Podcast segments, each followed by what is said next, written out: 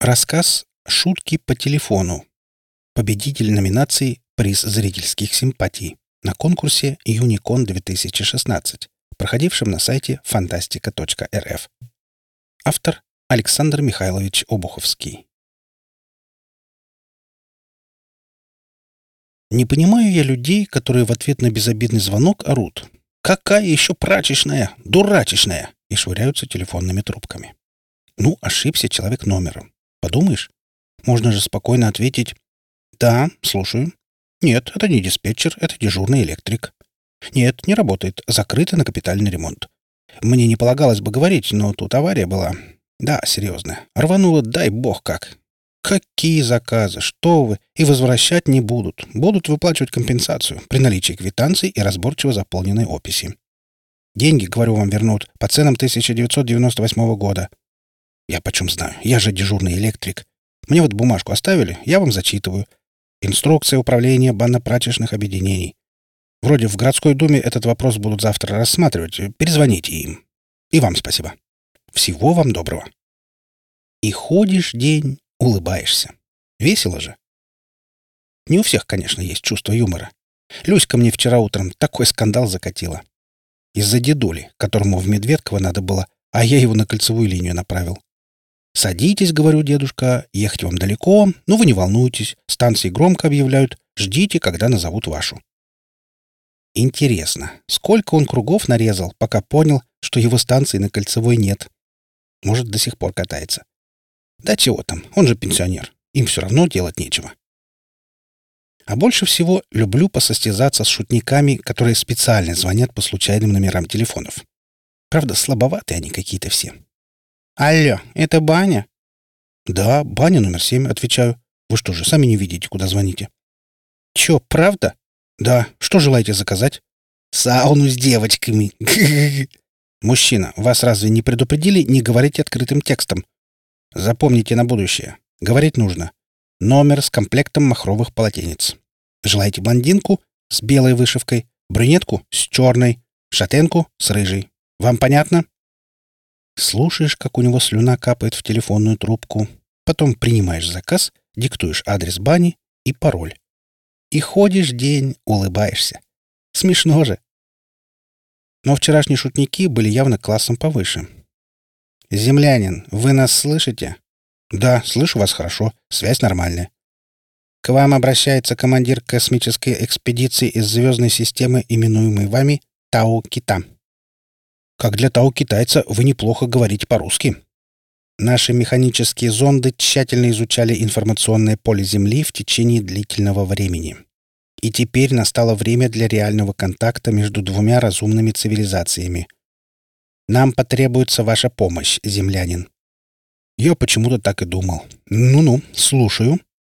Сообщите ваши координаты, долготу и широту с точностью до минут. Я во всем люблю систему. Обождите минутку. Так, какой номер у моей Лады и у Люськиной Шкоды? Вот сама Люська Шкода все настроение вчера испортила, и машина у нее такая же. Продиктовал им широту и долготу, как хотели. А теперь мы вам передадим инструкцию по сборке маячка. Он небольшого размера и легко собирается из доступных на Земле материалов. Важно, чтобы он был собран и установлен не позднее, чем через 6 часов. А без маячка вы промахнетесь? Типа вместо суши в океан? Нет, здесь возможен временной сдвиг с непредсказуемыми последствиями. Вы же понимаете, что межзвездное перемещение биологических объектов невозможно без синхронного изменения сингулярной составляющей пространственно-временного континуума. Да чего ж тут не понять? Хорошо, сейчас только ручку возьму. Нет, ребята серьезно к розыгрышу готовились. Явно читали по заготовленному тексту. Я успел три уровня в зуму пройти, пока они кончили диктовать. Я им не мешал, только пару раз вставил «помедленнее, я записываю» и «повторите, не разобрал». Хотя могли бы придумать что-нибудь поинтереснее, чем «возьмите медную проволочку диаметром не более трех миллиметров и загните ее под углом», ну и все в таком же духе. Видимо, им самим надоело, потому как они начали закругляться. Понятны ли вам инструкции, выполнимы ли сроки сборки? Да понятно все. Соберем, не вопрос. Утром меня разбудил звонок. Механический голос. «Сообщите причины катастрофы».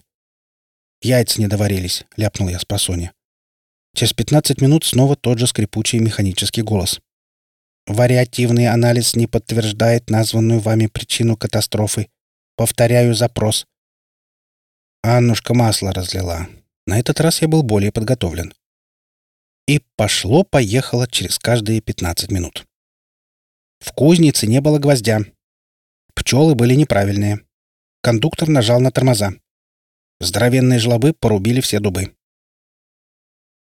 В принципе, я мог бы сыпать им ответами еще хоть месяц, но уже к обеду мне все это стало надоедать.